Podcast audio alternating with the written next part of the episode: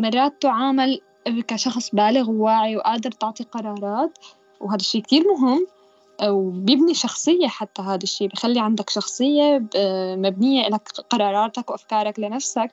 بس كمان بنفس الوقت أوقات الواحد بيحتاج لشوية حنان إنه يكون كطفل آه، هن اللي يسألوا عليه هن اللي يهتموا فيه هن اللي يحاولوا يحلوا له أموره مو العكس. فهو الخليط بيناتهم بيكون كتير مثالي يعني إنه تتم المعاملة بهذا الأسلوب.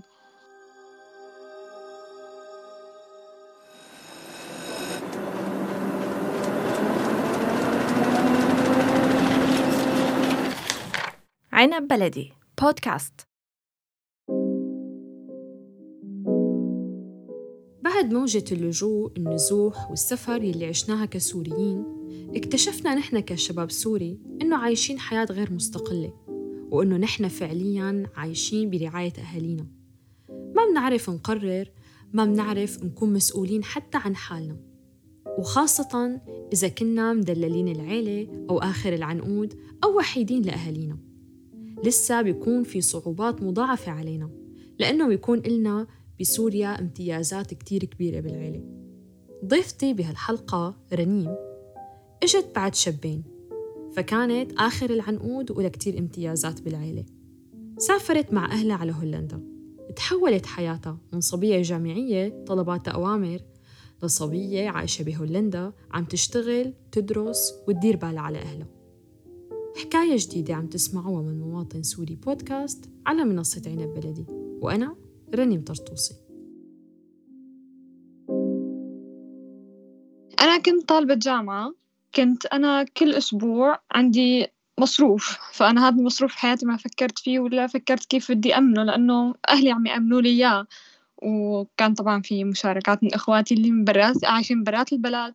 وكان حتى عندي إخوالي بي بيعطوني مصاري فإنه الفكرة إنه مأمن هذا الوضع. وأنا كنت طالبة جامعة عايشة حياتي بروح وبطلع وبفوت وبدرس وإلي رفقاتي. ما لي حاملة هم ولا مسؤولية ولا عندي أي مشاكل تانية يعني غير إني أنا أخلص دراستي وعيش حياتي ببساطة. بعدين بلشت الأمور تتغير لما نحن قررنا إنه بدنا نسافر فأنا ما كنت حاطة إنه مسؤولية السفر شي كبير إنه كنت فكرت هي سفرة مثل كل هالعالم عم تسافر كله عم بعيش فشو بده يصير يعني؟ أو شو رح يتغير علي؟ شو هالتغير المختلف الكبير اللي رح يصير؟ بس لاحظت إنه من بداية السفرة انقلبت القصة. يعني صار في تغيرات كبيرة. أولا إنه خلال طريق السفر أنا اللي صرت مسؤولة عن أهلي مو هن المسؤولين عني. يعني نحن بنبدأ من أصغر الأشياء اللي هي اللغة الحاجة للغة تانية. فكنت أنا بحكي إنجليزي هن لأ. فالطريق إنه اضطر إنه أنا اللي ترجم أنا اللي أطلع أنا اللي شوف استعمال التكنولوجيا كمان بيختلف بين الأجيال. يعني أهلي مثلا استعمال التكنولوجيا بيختلف كتير عني وإنه فصرت أنا صرت الآن بتلاقي صرت أنا مثل اللي عم مشي ولادي مو أهلي اللي عم يمشوا بنتهم. بعد ما وصلت أنا استوعبت إنه أنا كان عندي قدرة ما كنت مستوعبتها. سبحان الله الله أعطاني قدرة وهو إنه أنا امرق بهيك طرقات وإني أكون قد حالي. و... ومو بس أهتم بحالي أهتم بأهلي كمان. يعني عن جد كنت بحالة إنه أنا لازم أكون قدها ولازم أوصل. ولازم أنا أهتم وأحمل مسؤولية لحتى نقدر نوصل. ولا غير هيك ما بنوصل. فعن جد أنا بهديك الأيام بحسها كانت حلم. فلما بفكر فيها ما بستوعبها لأنه كتير شي غريب كانت إنه كيف إنه تماما بصفن أوقات كنت أصفن إنه أنا شو عم بعمل هون؟ كيف وصلت لهالنقطة؟ وكيف كان إلي القوة والقدرة إني أوصل لهالنقطة؟ بس وصلت. وصلنا نحن اتجهنا على هولندا لأنه عندي أخ عايش هون وكان عندي أخ عايش بألمانيا بس أهلي قرروا إنه بدهم يروحوا هولندا لأنه هي أسهل للعائلات وللكبار بالعمر بشكل عام. فمشيت معهم اتخذنا قرار ومشينا ورحنا على هولندا.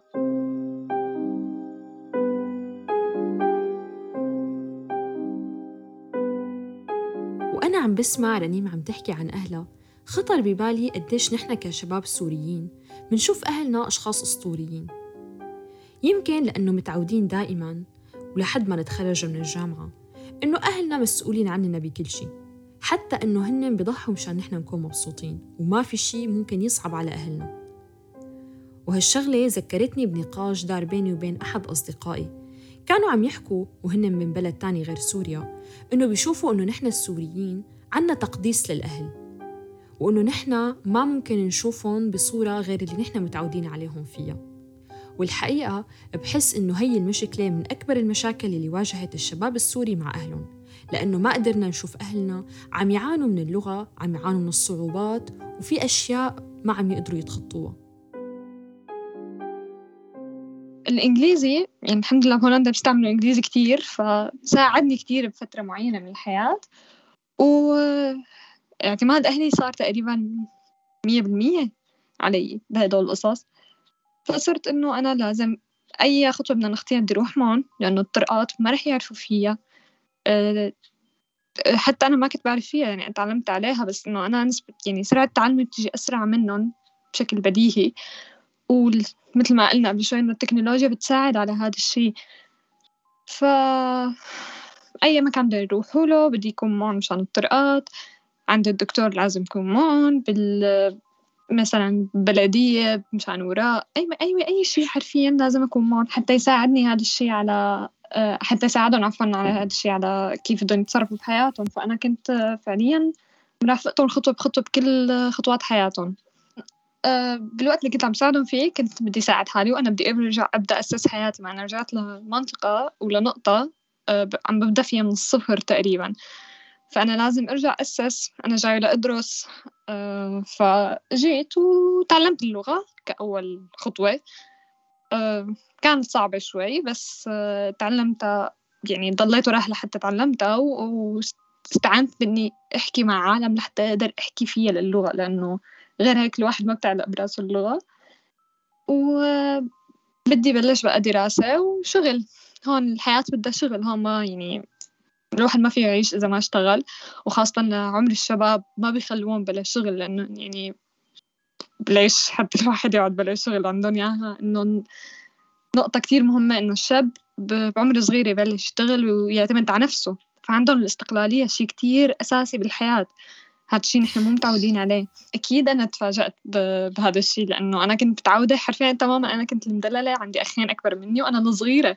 فأنا متعودة كل شيء يجيني على الجاهز واللي بدي إياه بصير. فإنه فجأة وصلت لنقطة إنه لا هذا ما عاد ما عاد يصير هيك. لازم أنا أعمل لحتى الشيء اللي بدي إياه يصير لحتى وصل للي بدي إياه. لازم أشتغل لازم آه، أدفع يعني فاضطريت إني أشتغل. فبس الفكرة إنه حسيت إنه شغل ودراسة وأهل وضغوطات هي عم عم تتراكم فوق بعضها.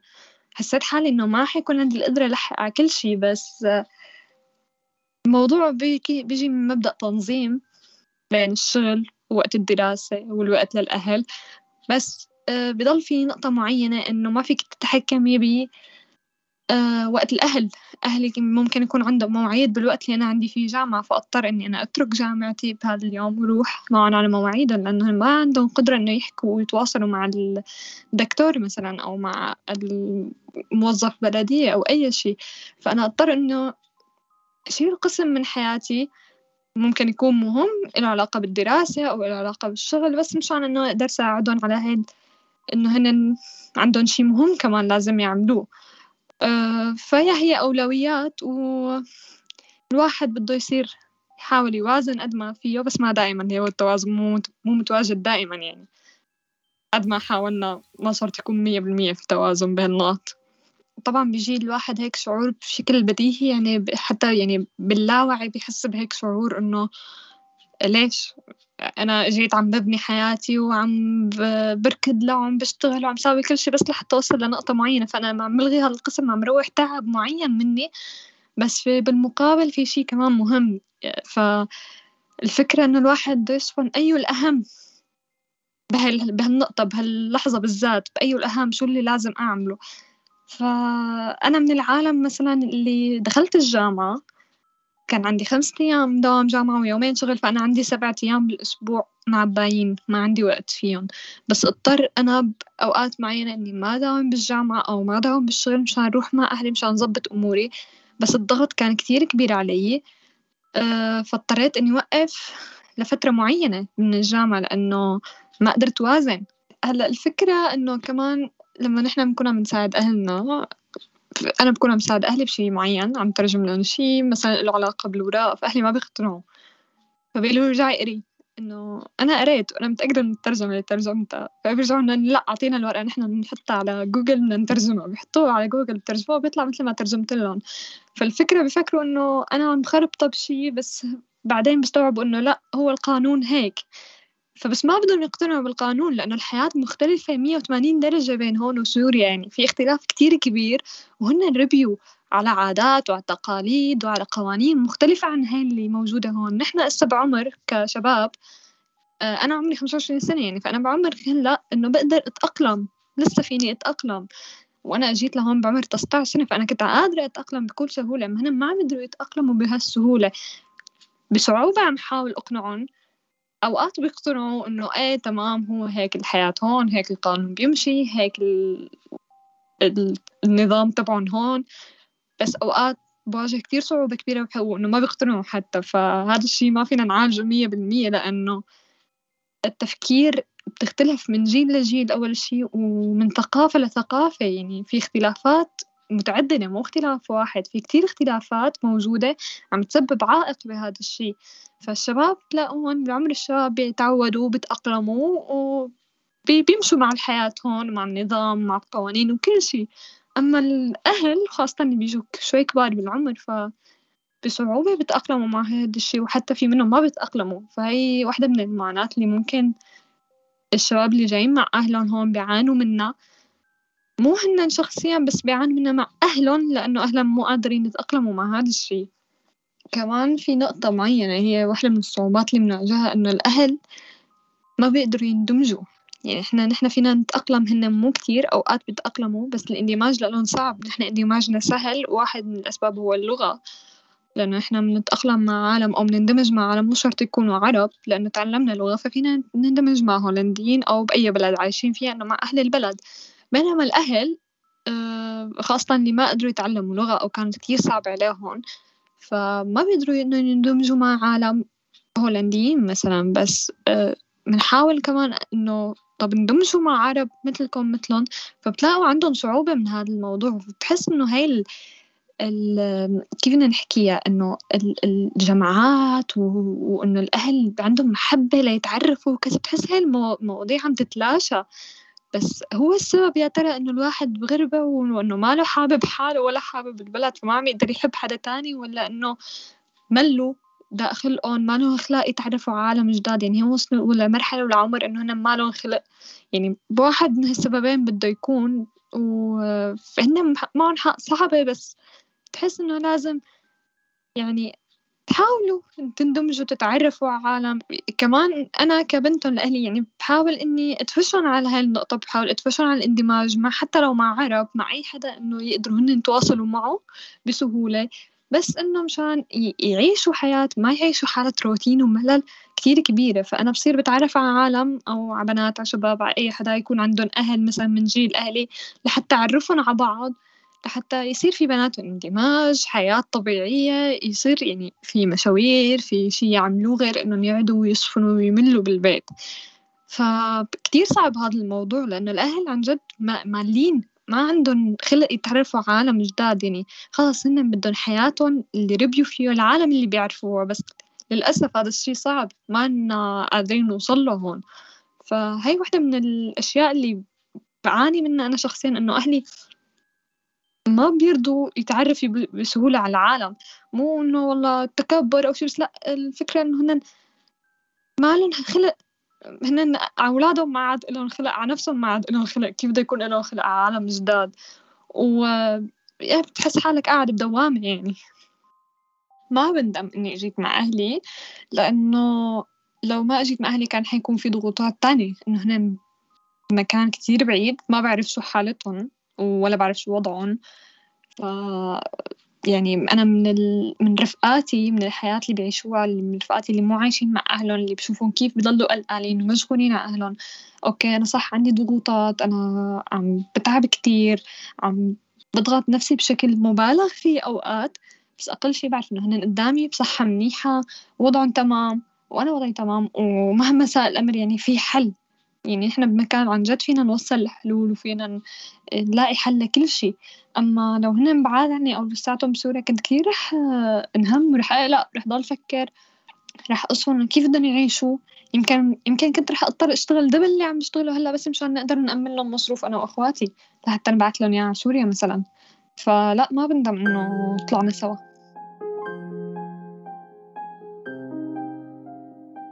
يوم بعد يوم زادت المسؤوليات على رنيم وهذا الشي حست فيه أكتر لما راحت على الجامعة وخاصة أول شهرين ونص لأنه هي كمان عانت من مشكلة باللغة والاندماج مع الناس اللي هنيك فحست إنه هي عم تعاني من صعوبات حياتها وكمان لازم ما توجه هذا الشي لأهلها كونه هن كمان مشاكلهم بتكفيهم وزيادة المجتمع الهولندي بنقسم لنصين تقريبا. نص كتير لطيف والنص التاني أبدا مو لطيف. بس حتى النص اللطيف صعب الاندماج فيه. يعني أنا آه ما بحس سهولة اندمج طلع لي عالم لطيفين كانوا ظراف مثلا بالشغل لي علاقتي مع عالم هولنديين كله تمام. بالدراسة كمان لي علاقتي مع عالم هولنديين. بس تحسي بس طلعتي من هدول النطاقين الشغل أو الدراسة. تنقطع العلاقات. إذا مالك أنتي محاولة كثير لتشكلي علاقات برا هدول النطاقين فبتنقطع العلاقات لأنه هن كثير أشخاص متوق... يعني متقوقعين على نفسهم.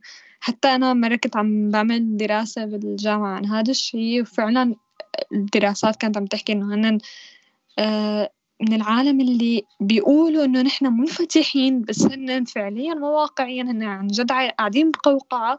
وما بيسترجوا يطلعوا أو يطلعوا على العالم البراني. فإيه كتير واجهت صعوبة وحتى واجهت أكتر شي صعوبة بالجامعة إني أندمج بشكل كتير كبير كتير كتير كتير كتير كبير. ضليت حوالي شهرين ونص لحتى قدرت إني أندمج معهم إنه إنه أنا هون أنا معكم. أنا أو أنا كنت عم حاول. يعني هن ما عم يعطوا ولا خطوة بينما عم بعطي عشر خطوات لحتى أندمج وإنه يكون معهم. فلا هن شعب صعب الاندماج فيه على المدى البعيد. أما على المدى القصير كتير سهل. تندمجي معهم تحكي معهم تنبسطوا خلاص يلا خلصنا. خلاص كل واحد راح بيته. هاي هي عندهم. بس على المدى البعيد كتير صعب. أه فأول أول شهرين ونص بالجامعة كانوا أه كتير ضغط كبير. لأنه كنت عم حرفيًا عم بعطي خطوات كتير كبيرة بحيث إني اندمج إنه أثبت إنه وجودي إنه أنا هون أنا بحكي مثلكم. أوكي لغتي ما رح تكون مية بالمية كلغة الأم. بس بحكي كتير منيح بقدر اندمج معكم بقدر أحكي معكم بقدر أتواصل معكم عم بشارك معكم بنعمل مشاريع سوا. داخل المشروع في تواصل بس برات المشروع بينقطع التواصل فهذا الشي كان كتير متعب ومرهق خاصة النظام كتير جديد علي. الجامعات تختلف مليون بالمية عن الجامعات بسوريا. النظام الدراسي كله بيختلف. فكتير واجهت صعوبة أول فترة لأتعود لأفهم كيف بدي أشتغل كيف بدي أدرس شو بدي أعمل. أه وما كنت لاقي هالمساعدة من أي حدا فكان شي كتير يسبب لي ضغط نفسي. ولما أرجع البيت أضطر إني أنا أه أخبي جزء كبير من هذا الضغط بحيث إني أنا أهلي أساسا عندهم مللهم وضغطهم وحالتهم النفسية فما أحس إنه ما لازم زيد عليهم. فكان صعب كانت فترة كتير صعبة هذيك الفترة بس بعدين تخطيتها.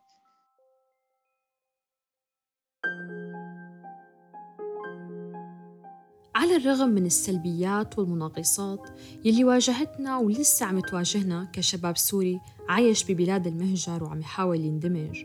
ما فينا نقارن صعوباتنا بالصعوبات اللي واجهوها أهالينا. لأنه يمكن نحن كنا محظوظين أكتر. قدرنا نسافر بعمر أصغر قدرنا نتعلم لغة ونعبر عن حالنا. بس أهالينا تركوا كل شي وراهم حياتهم القديمة رفقاتهم بيئتهم وكل شي حاولوا إنه يبنوه بسوريا.